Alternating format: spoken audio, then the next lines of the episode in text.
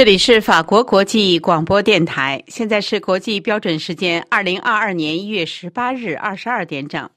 巴黎时间一月十八日二十三点整，北京和台北时间一月十九日早晨六点整。下面是新闻节目时间，首先播报今天新闻内容提要：Delta、Omicron 一起来。冬奥开幕之前，北京拉响警报。北京称来自加拿大邮件有可能输入新冠病毒。保守党领导人奥图尔称中国的有关说法很可笑。乌克兰情势紧张，布林肯与俄国外长二十一日将在日内瓦会谈。由于可能受到美国五 G 讯号的影响，取消日本与美国之间的部分航班。听众朋友，大家好。中国新冠本土疫情在河南、天津持续蔓延。据中国官方十七日通报，河南新增一百零二例本土病例，天津新增十八例。而北京官方十七日通报新增三名本土病例，其中一名阳性病例感染 Delta 病毒变异株，另外两例确诊病例则是十五日感染 Omicron 确诊者的密切接触者。北京同时迎战两种病毒变异株，防疫形势严峻。据央视新闻报道，一月十七日至一月十八日，北京海淀新增两例本土病例，分别是早前确诊者的母亲和同事。另新增一例核酸检测阳性，该病例居住于朝阳区，十四日有症状，十七日前往核酸检测。经北京市疾病公析实验室复核结果为阳性，检测出 Delta 变异株，并将该病例从即将开往威海的高铁的列车上带离转往医院。此外，因应当前的疫情，由于天津抵北京的通勤人员每次抵北京都需要持有四十八小时内核酸检测阴性的证明，直至疫情稳定再调整。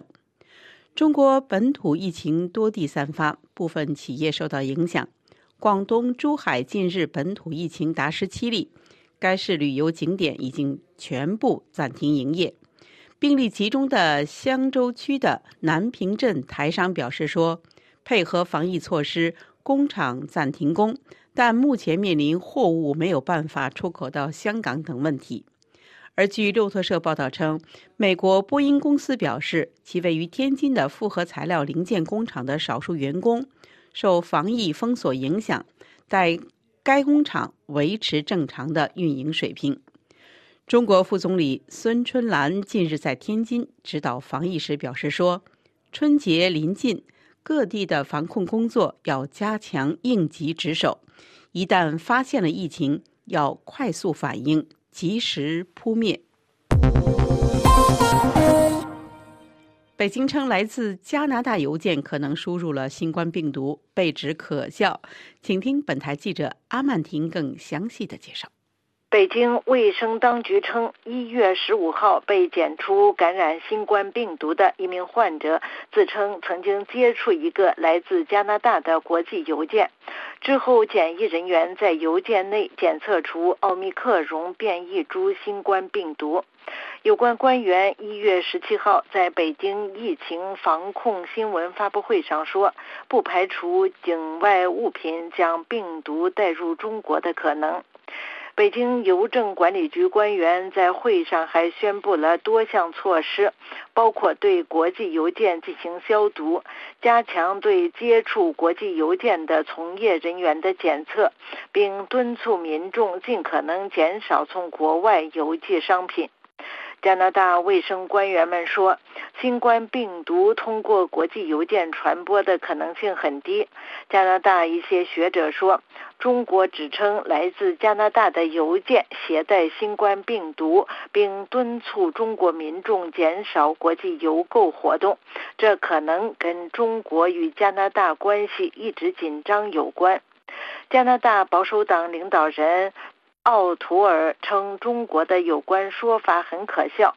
他在星期一的记者会上说：“有关报道提醒我们。”从新冠大流行开始，中国的一些说法我们不能相信。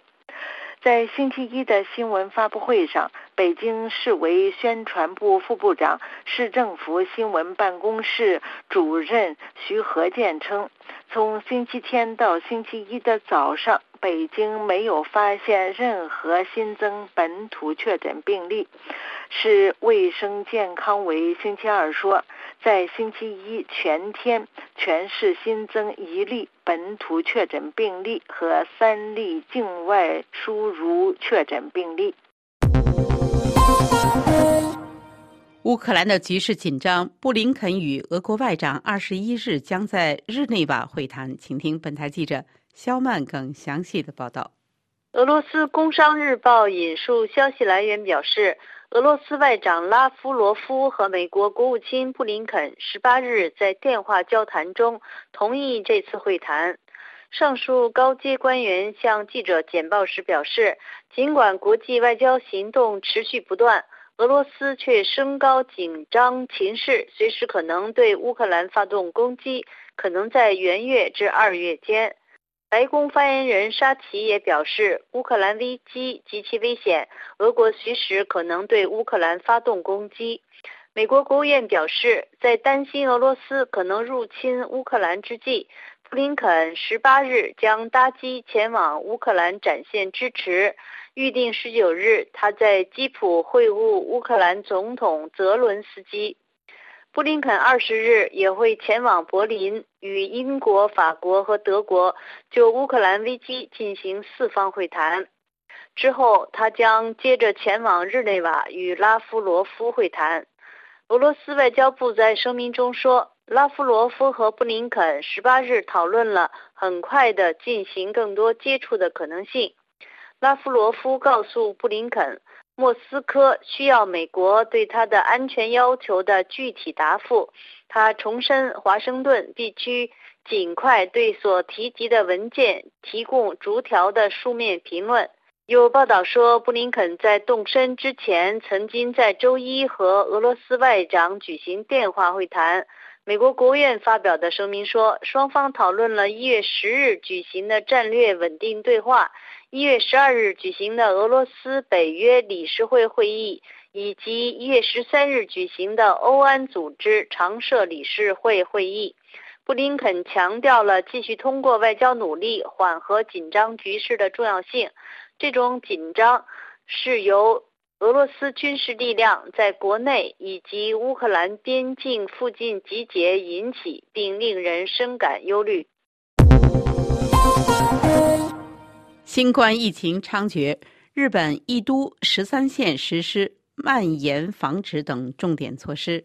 请听本台特约记者从东京发来的报道。十八日，日本政府已决定对东京神奈川爱知等。新型冠状病毒感染正在蔓延的十三个都道府县实施蔓延防止等重点措施。日本时间十八日傍晚，在内阁会议上得以确认。十九日，在政府新冠病毒对策总部会议上正式决定。实施蔓延防止等重点措施是紧急事态宣言的前一个阶段，其目的是发布紧急事态宣言之前控制疫情。在实施蔓延防止等重点措施的地区，饮食店缩短营业时间，原则上限制在二十点之前。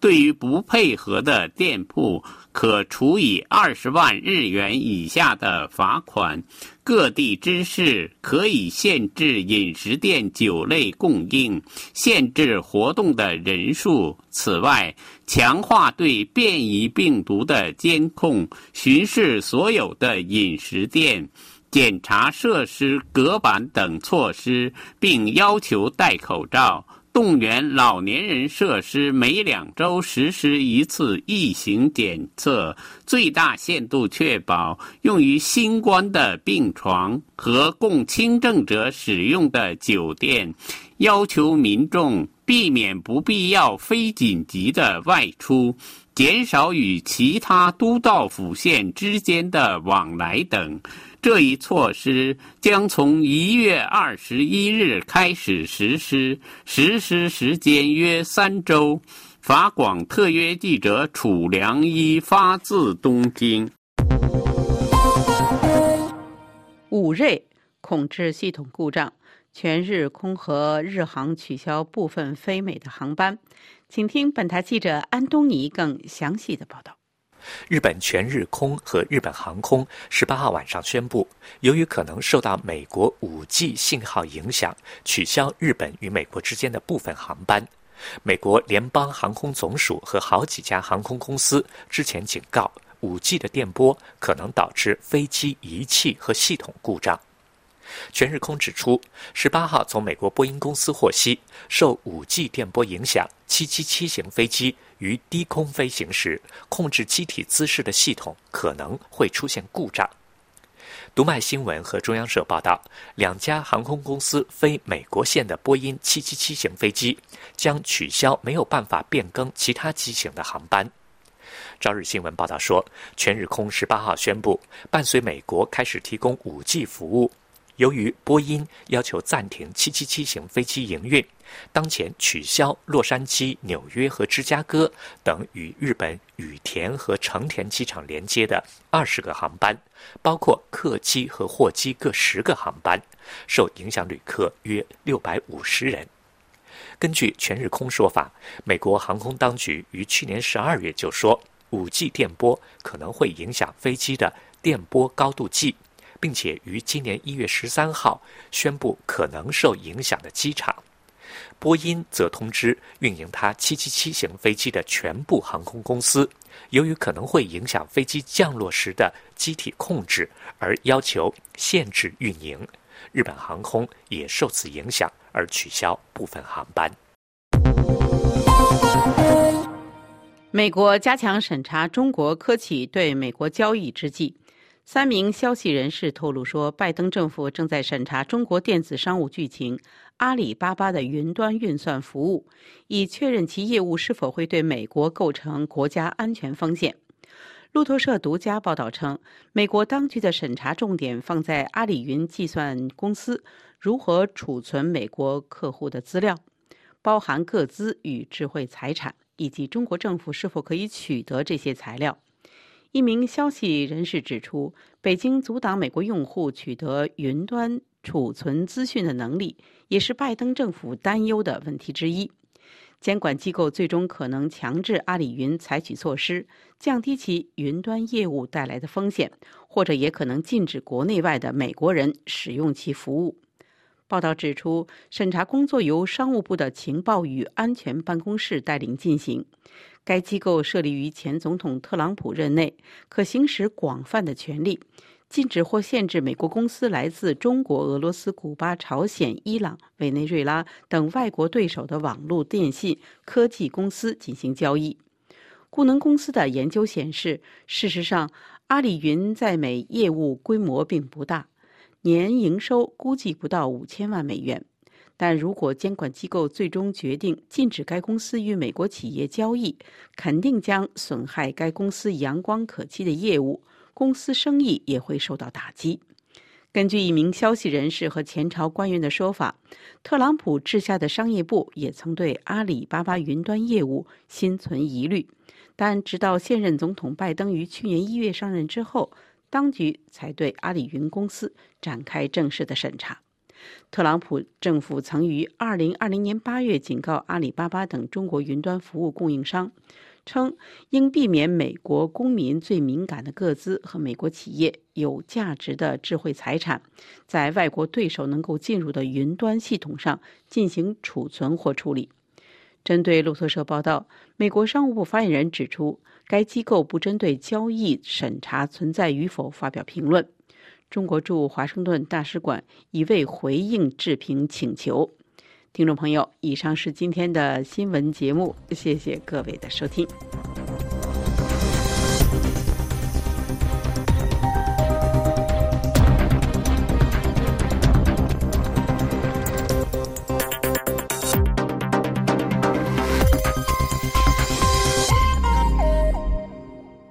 今天是二零二二年一月十八日，星期二。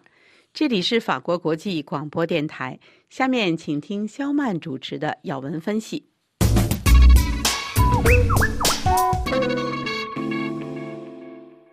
听众朋友，俄罗斯在与乌克兰边界紧张局势不解之际，要与俄罗斯进行军演。美国国务卿布林肯十八日前往乌克兰会见其总统，还准备与德、法、英等欧盟盟友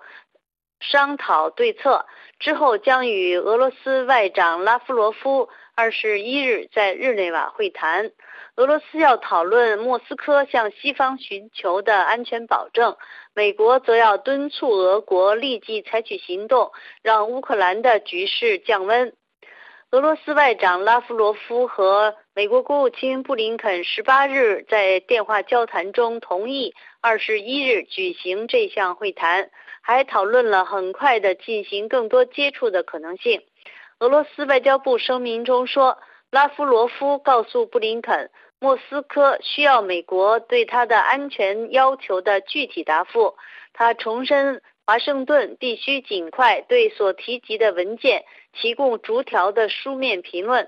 否则，众所周知，俄罗斯就随时可能对乌克兰发动攻击，可能在元月至二月间。这之前的十六日，克里姆林宫发言人。表示，针对乌克兰与东欧安全局势加剧，尽管一周来西方国家和俄罗斯密集外交斡旋，双方的立场仍旧是南辕北辙。就在美俄确定二十一日会面的十八日，白俄罗斯表示，俄罗斯部队已经开始抵达境内，准备在白俄罗斯西部和南部边境展开军事演习。第一阶段演习将从一月十八日持续到二月九日，重点放在部队迅速部署、保卫政府和军事设施及联合空军射击演习。第二阶段则将在二月十日至二十日举行，重点是加强边境防卫。《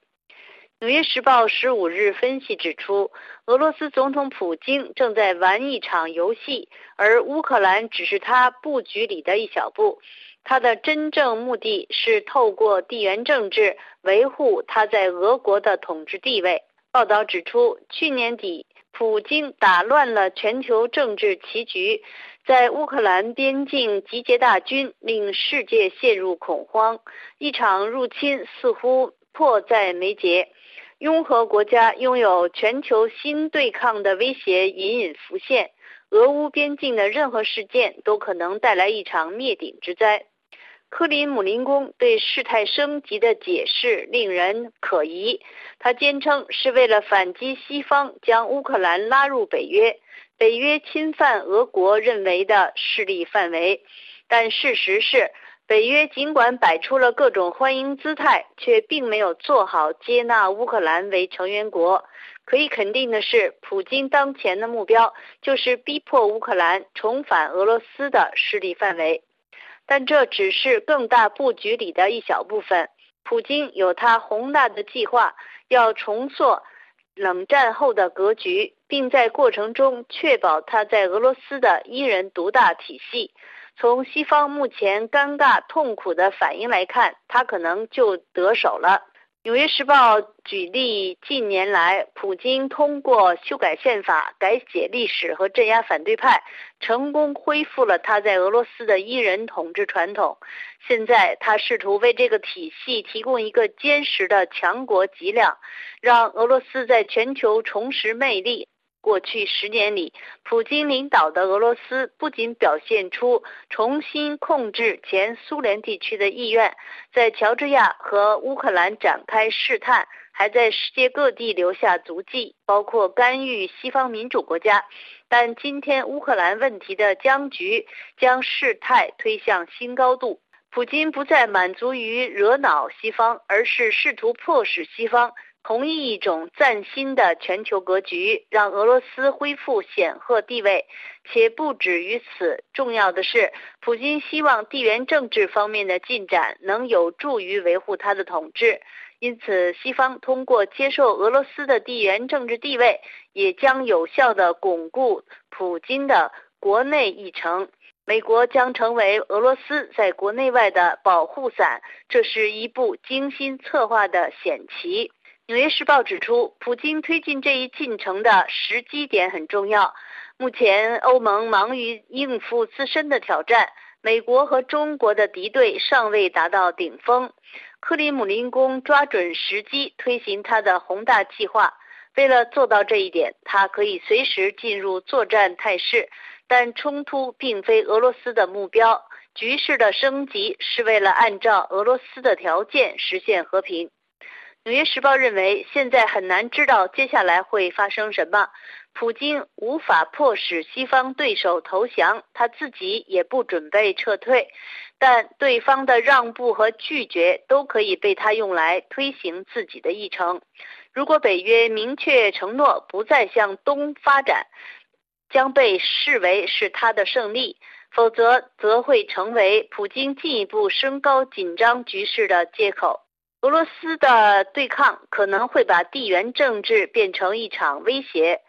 一方以武力，另一方以制裁作为筹码。普京加剧紧张局势，然后要求达成有约束力的协议，但他其实并不把这些协议当一回事。《纽约时报》最后指出，今天乌克兰是争斗的焦点，但事情不会就此结束。陷入困境的白俄罗斯领导人寻求俄罗斯的支持，这个国家可能会成为地缘政治竞争的下一个目标。接下来可能是哈萨克，这场大戏才刚开始。听众朋友，以上是今天的要闻分析，由肖曼编播，感谢发布黑色技术合作，也感谢收听。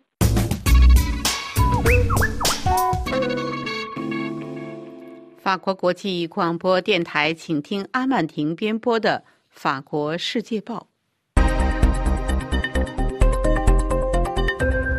各位听众，周二的《法国世界报》刊出文章指出，自习近平2012年上台以来，在海外寻求庇护的中国人人数急剧增加。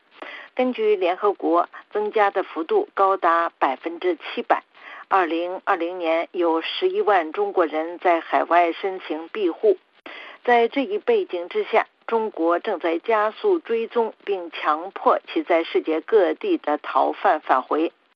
仅官方的数据就显示，自二零一四年年中以来，已经有一万名逃犯从一百二十个国家被带回。非政府组织保护卫士一月十八号星期二发布了一份调查报告，称官方的数字只是冰山一角。报告指出，在数字之外，更重要的是，对于绝大多数目标逃犯来说，他们都被使用的非法的强制办法。最令人惊讶的是，中国现在不再隐瞒这种秘密的做法，他正式表示自己有时采用非自愿返回的做法是必要的。让海外的逃犯返回开始于二零一四年发起的猎狐行动，这一行动旨在将被指控腐败的国民带回中国。二零一五年以来，猎狐成了更大的天网的一部分。中国的强制返回有时候是非常让人震惊的。二零一七年，身为加拿大公民的亿万富翁肖建华坐在轮椅上，头部被毯子盖住，被六名身份不明的男子从一家豪华酒店带走。强制返回主要有三种办法：对仍然居住在中国的家人进行威胁报复。派中国特工前往目标的居住国，对目标直接施加压力，以及纯粹的绑架。中国还使用其他的手段作为补充，比如网络攻击，或者是在东道国的协助下阻碍逃犯获得移民文件，或者是盗用国际刑警组织的红色通缉令等等。保护卫士组织表示，在盗用红色通缉令方面缺乏数据，因为很少有红色通缉令是公开的。在二零一五年之前，每年大约有三十人返回中国，到二零一六年那一年增加到了大约六百人，此后每年可能超过一千两百人。有时逃犯会碰到有交易做，比如他被告知我们可以饶过你，但条件是你要监视这里的侨民。维吾尔难民侯赛因伊明托赫蒂的妻子尼加雷优素普就此做了见证。她丈夫2017年从土耳其被绑架到阿拉伯联合酋长国之后失踪，这并不是唯一的见证。保护卫士组织的这一报告是以18个国家的80起案例为基础的。报告指出，向亲属施加压力的案例非常多。一位21岁的在荷兰寻求庇护的中国人作证说。一名官员给我发了一条信息，说如果我在三天内不回来，我的父母就会受到伤害，我的其他家庭成员受到警察的迫害，他们甚至跑到我表弟的小学，告诉他我是叛徒。派遣中国特工，这广泛应用于东南亚国家。在法国，在没有通知当局的情况下，在现有的双边引渡条约之外，这些特工2017年前来抓捕郑宁。郑宁是中银集团的前二号人物。至于绑架，保护卫士组织记录了22起，其中18起绑架成功，其中泰国7起，阿联酋5起。二零一五年在曼谷被抓的漫画家江野飞被控颠覆罪，目前仍然在重庆的监狱里服刑。保护卫士组织的报告说，向北京伸出援助之手的有属海湾国家。此外，埃及和阿联酋警方也非法逮捕并驱逐了很多维吾尔人。二零二零年以来，尽管新冠疫情让国际旅行受到很大的限制，但是仍然有至少两千五百人被迫返回。非政府组织保护卫士强调说，通过这些非自愿的返回，中华人民共和国发出的信息是：没有地方是安全的，逃到国外也救不了你，没有可逃之地。各位听众，以上是法国《世界报》摘要节目。本次节目由阿曼婷编播，感谢收听。法国国际广播电台，下面请听潘卫编播的《北美来红》。有加拿大匿名军人指，在北京承认疫情爆发前两个月，也即2019年10月，参加武汉世界军人运动会时，包括他在内的多国军人运动员染上了神秘病毒。其中，加拿大队因染病者众，以至于在回国军机里设置了隔离区。他呼吁调查武汉军运会是否是新冠病毒的爆发原点。英国《星期日邮报》一月八日刊登曾担任前首相卡梅伦秘书的专栏作家伊恩·比勒尔的文章，指这位长期服役的加拿大军官由于冷在军中而无法透露姓名，但是在武汉参加军运会后病倒的数十名军人之一。由一百六十八人组成的加拿大军队代表团于当年十月十五日抵达武汉时，发现城市空无一人。他回忆，这座拥有一千一百万人口的城市就像一座鬼城，所有学校都关闭了，起重机静止不动，几乎没有汽车，周围也几乎没有人。当我们问为何街道空无一人时，被告知是为了军运会。我参加过多届军运会，从没有见过这样的情况。这么大的一个城市，只有我们来自一百个国家的九千名运动员。八天后，加拿大运动员开始感到不适，出现发烧、恶心和疲惫等流感症状。我在军运会结束前开始出现症状。我百分之一百相信，当我们在那里时，病毒就存在于武汉。病例如此之多，以至于回程飞机里很大一部分空间用来隔离病人。他为此感到害怕。从机场开车回家时，找了一家酒店住了三天。《星期日邮报》二零二零年五月曾报道，法国、意大利、卢森堡和瑞典的一些军人运动员称，他们在武汉感染了病毒。德国排球运动员杰奎琳·伯克及其队友在武汉病倒。他说：“从没有感觉到如此不适，要么是重感冒，要么是新冠病毒。我认为是后者。和意大利击剑手马泰奥·塔里亚里奥尔在武汉住同一间公寓的人都出现了新冠病毒症状：发烧、剧烈咳嗽和呼吸困难。有匿名运动员在军运会后不久就告诉媒体，两百八十一名法国参赛者中有一些人病倒了。三十一岁的五项全能运动员埃洛迪及其搭档瓦朗丹都病了。军运会结束后，美国运动员返回全国两百多个军事基地。到二零二零年三月底，有六十三人确诊感染，甚至有报道说有伊朗军人在回国后不久就死亡。具有讽刺意味的是，北京指责美国军队利用军运会将新冠病毒带到武汉。星期日邮报指，这显然是虚假的宣传，目的是转移人们对中国政府掩盖真相的注意力。二零二零年初，疫情爆发的消息传出后。许多军人运动员就怀疑自己是新冠病毒的早期受害者，却没有人对他们进行抗体测试。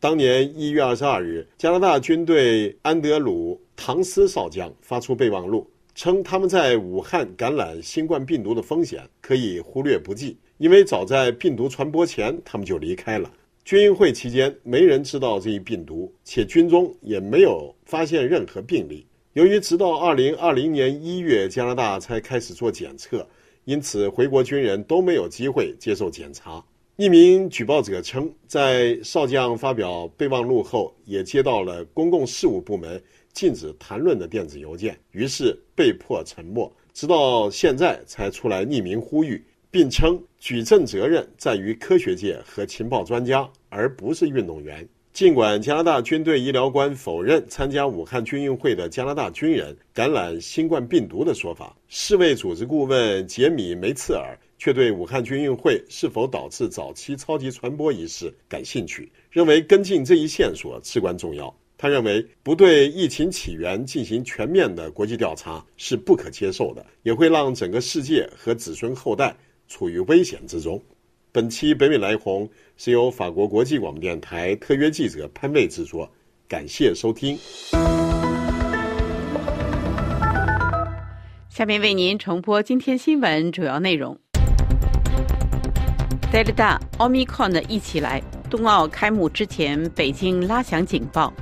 北京称来自加拿大邮件可能输入新冠病毒。保守党领导人奥图尔称，中国的有关说法很可笑。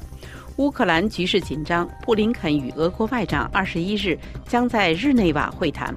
由于可能受到美国五瑞讯号的影响，取消日本与美国之间的部分航班。法国国际广播电台，下面请听安东尼编播的《今日经济》。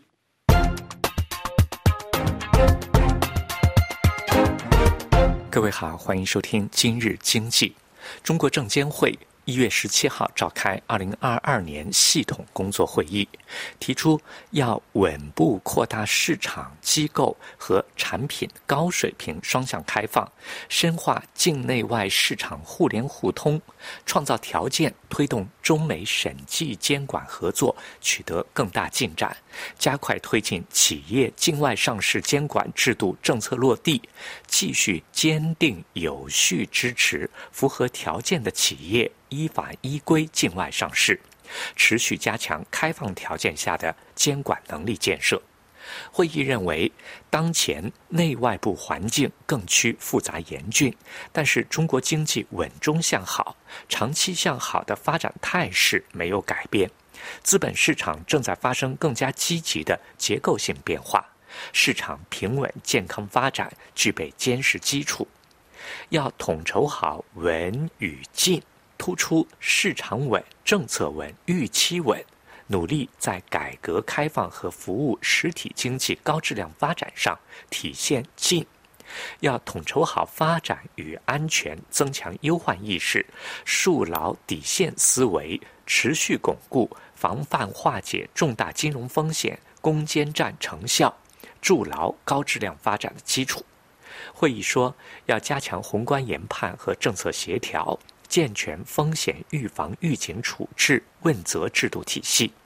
稳步推动中长期资金入市，促进投融资总体平衡和协同发展，健全资本市场预期引导机制，为市场平稳运行营造良好环境。会议指出，要进一步完善以信息披露为核心的注册制安排，突出主板改革这个重中之重，加快推进发行监管转型，进一步压实中介机构看门人责任，增强各方合力，推动形成有利于全面实行注册制的良好市场生态，确保改革平稳落地。会议还提到，要突出稳增长。不断提升服务经济高质量发展能力，要促进资本规范健康发展，平稳推进重点领域风险化解处置，要深化放管结合，加快推进监管转型，要持续加强资本市场法治供给，保护投资者合法权益。另外，据新加坡联合早报报道说。中国证监会星期一召开的二零二二年系统工作会议表示，将创造条件，推动中美审计监管合作取得更大进展，加快推进企业境外上市监管制度政策落地，继续坚定有序支持符合条件的企业境外上市。中国证监会坚持对特定敏感领域融资并购活动从严监管。为资本设置红绿灯，将稳妥化解债券违约风险，完善市场化、法治化债券违约处置机制，稳步推进私募基金风险分类整治。证监会将研究出台更多有利于稳增长、稳预期的政策措施，继续保持 IPO 再融资常态化。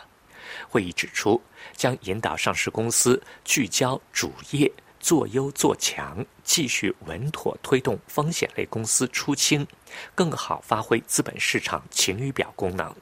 同时，推动期货和衍生品法、上市公司监管条例等立法，发挥好打击资本市场违法活动协调工作小组等机制作用，强化行刑衔接，进一步增强执法震慑。中国证监会主席易会满去年末表示，将多措并举，促进市场平稳运行，坚决防止大上大下、急上急下，正抓紧制定全市场注册制改革方案，确保这项重大改革平稳落地。针对美国公众公司会计监督委员会发布《外国公司问责法认定报告》。认定六十多家在美注册中国会计师事务所无法完成检查或调查。中国证监会去年十二月中表示，美国公众公司会计监督委员会认定报告中关于中美审计监管合作历程和现状的描述，没有能够全面客观反映中方所持立场和所做努力，会就相关情况与美方沟通。好了，各位，以上听到的是今日经济，感谢收听。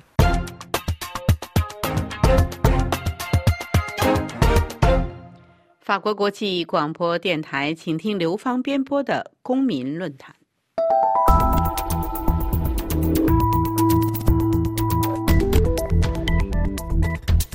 各位听众，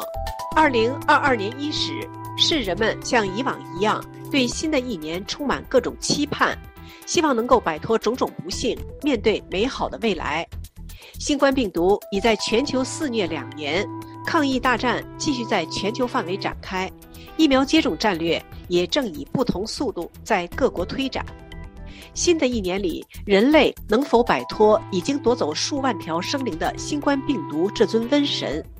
除了疫情，全球还面临诸多难题和挑战。如何展望新的一年？对此，我们连线到纽约市立大学研究生中心政治学教授夏明先生。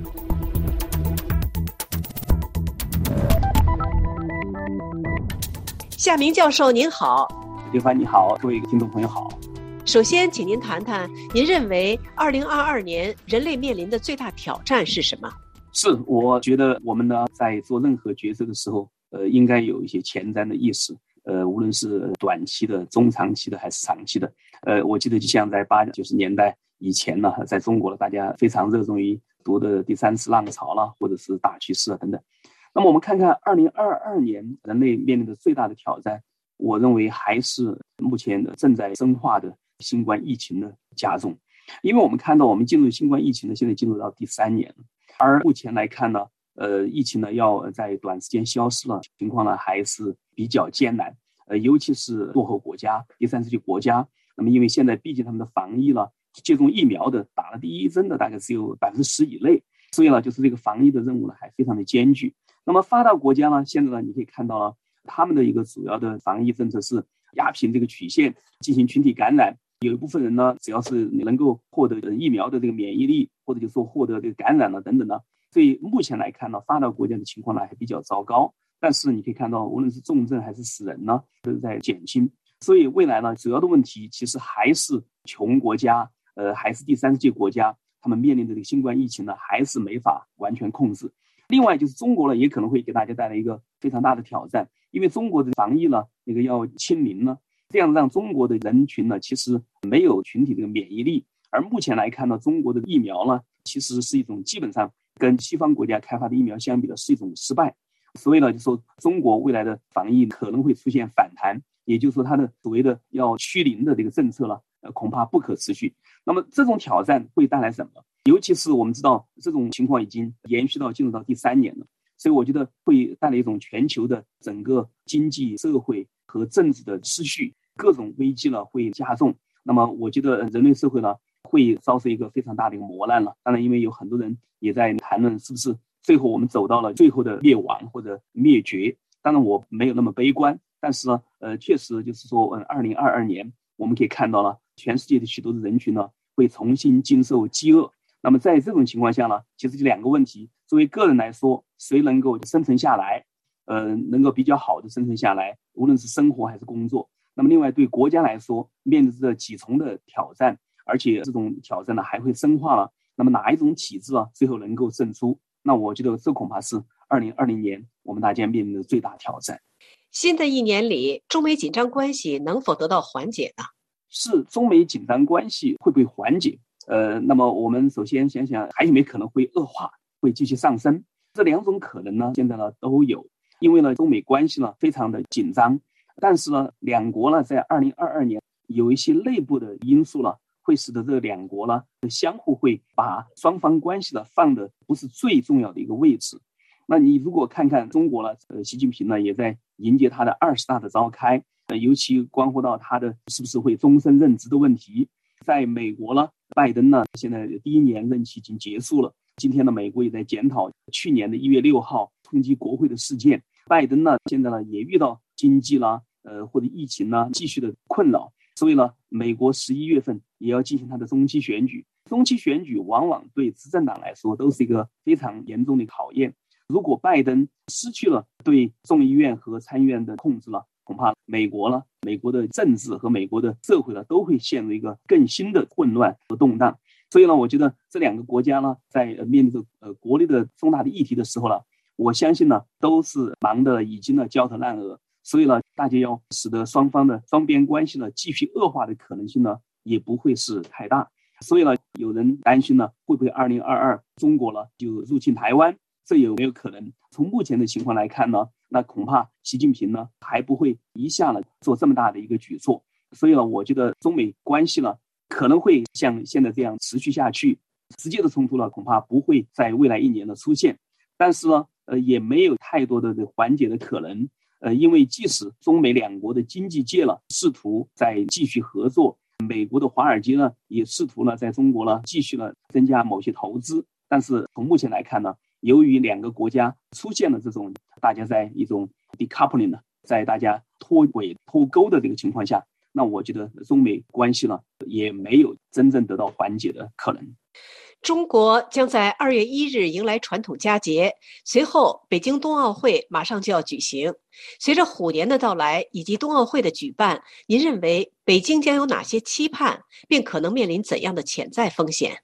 是我们知道，北京呢一直非常重视这个冬奥会了，他打造说北京是唯一的一个同时举办夏季奥运会和冬季奥运会的这么一个城市了。呃，而且我们也知道，中国呢政府呢习惯于用奥运会了来开展他的奥运外交和他的奥运宣传。这种奥运外交呢，也是就像万国来朝了，给中国了，尤其是给习近平呢，在他要寻求二十大了，继续终身任职了，当然是一种呃非常重要的一个选项了。他希望把这个事情呢做好。另外呢，你也可以看到了，正好冬奥会呢跟中国的春节呢也正好是连在一起的，所以呢，习近平呢希望呢要维持一种祥和的春节了，来彰显他的执政的英明和伟大。那所以呢，嗯，习近平应该说对冬奥会呢有许多的那个期盼。那么他在对老百姓彰显他的执政的功劳，还是向外宣传呢他的合法性？呃，还有通过这种民族主义呢来提升他的凝聚力，同时呢向国外呢传递某种信息，或者也利用冬奥会呢进行某些外交。当然他会做很多的事情，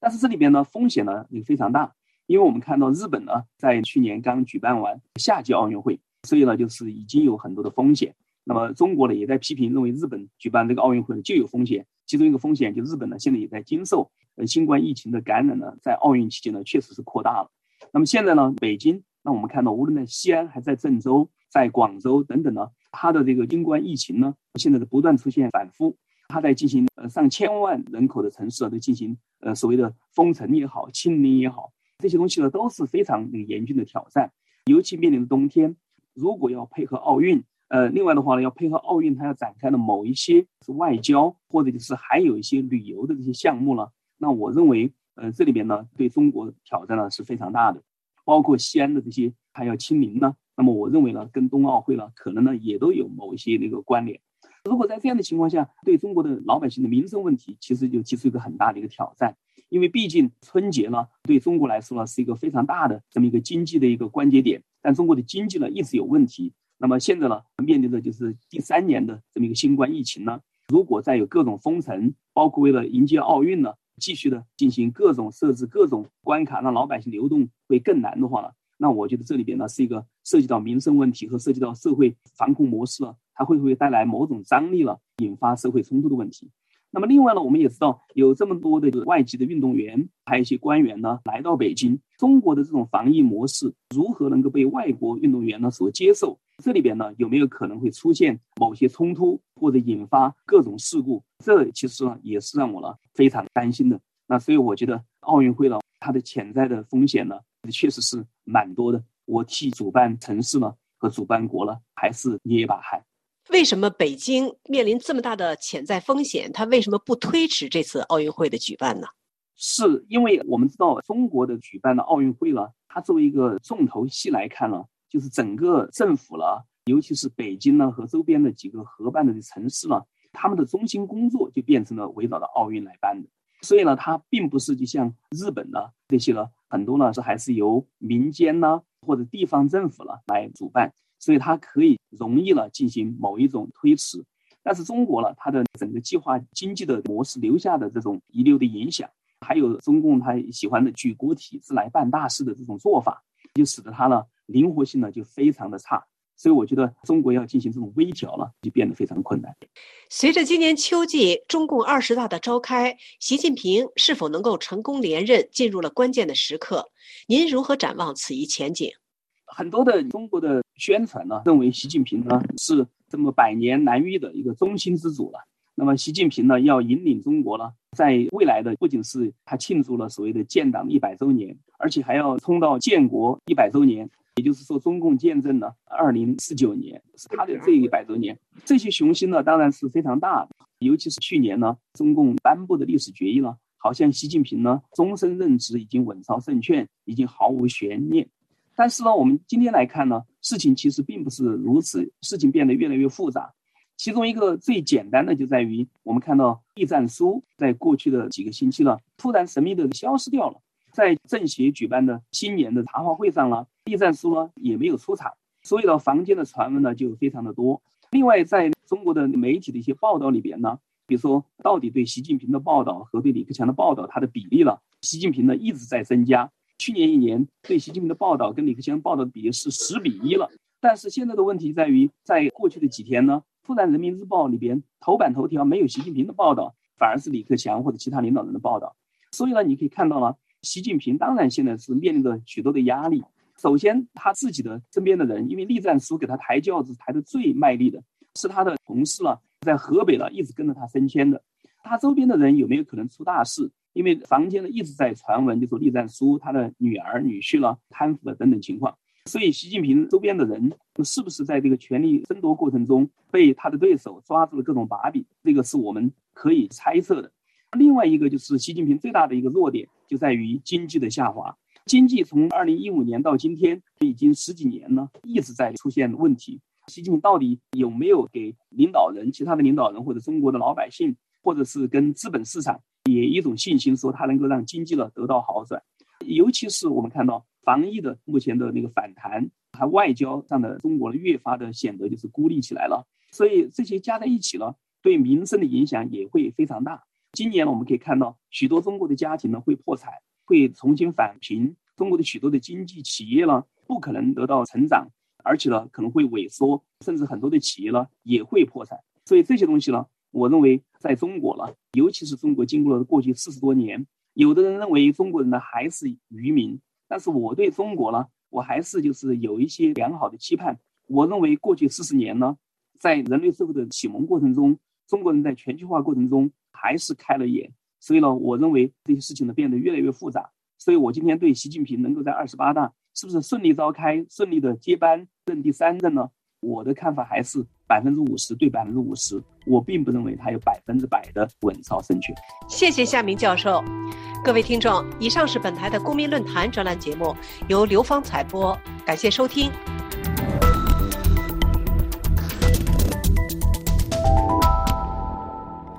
法国国际广播电台，最后请听珍妮特编播的《法国风光》。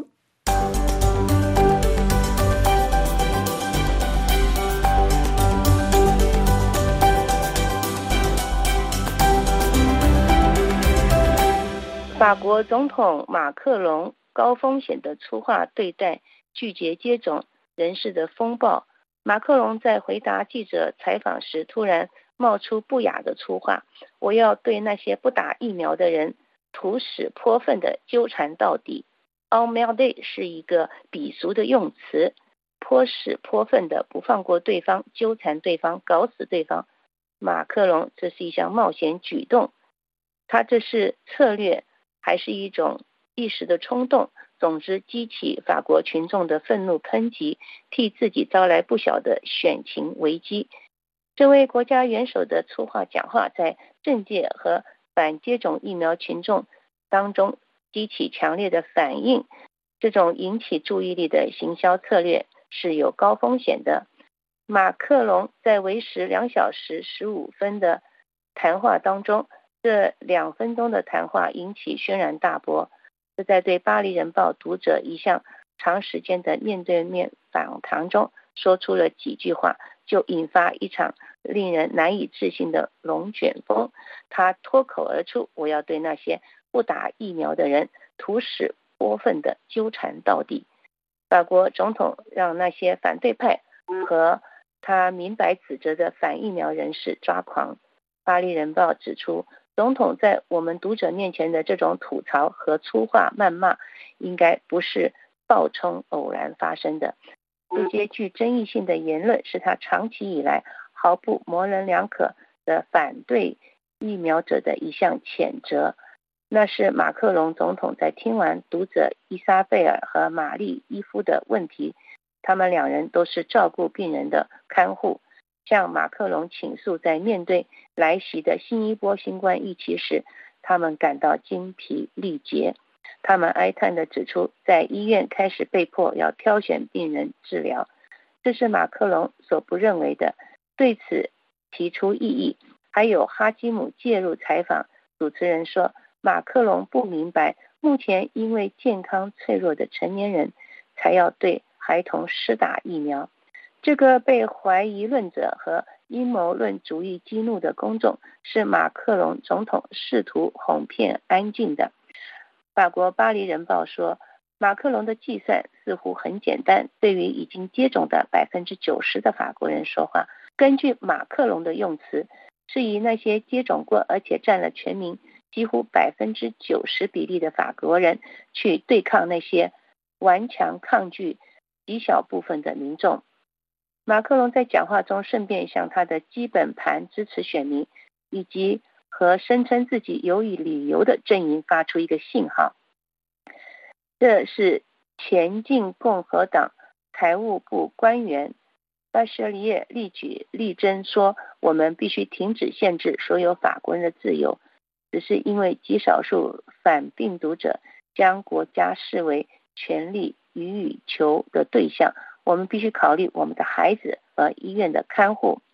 对于马克龙总统来说，这种殊途的讲话是一场赌博，风险很高，因为它可以让反疫苗接种气氛升温，而暴力正在增加。例如，周二至周三的晚上，强制执行医疗看护要接种疫苗的瓜特卢普岛的公立医院主任特克隆被私刑囚禁。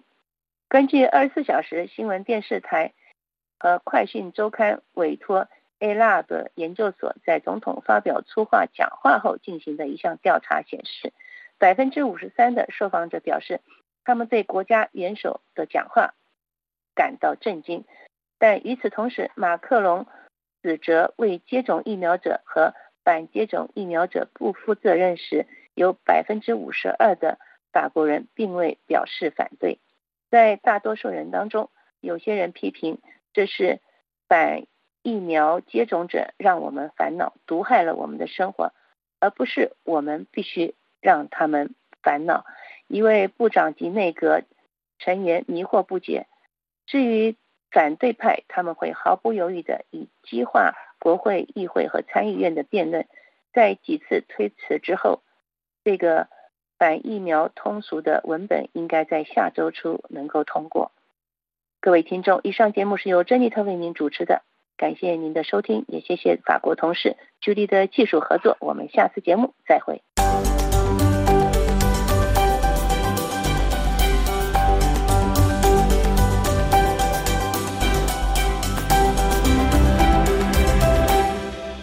下面最后一次为您播报今天新闻内容提要。Delta、Omicron 一起来，冬奥开幕之前，北京拉响警报。北京称来自加拿大邮件可能输入了新冠病毒。保守党领导人奥图尔称中国的有关说法很可笑。乌克兰局势紧张，布林肯与俄国外长二十一日将在日内瓦会谈。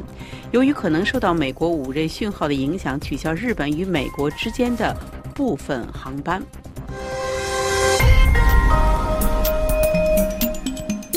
这里是法国国际广播电台，听众朋友，本台对亚洲的第一次华语节目播音到此即将结束。本次节目由小乔为你主持，特别感谢 Fabrice 的技术合作，更感谢大家忠实收听。最后来欣赏 Malik G D 演唱的歌曲《敏感点》。Décroche-moi de mes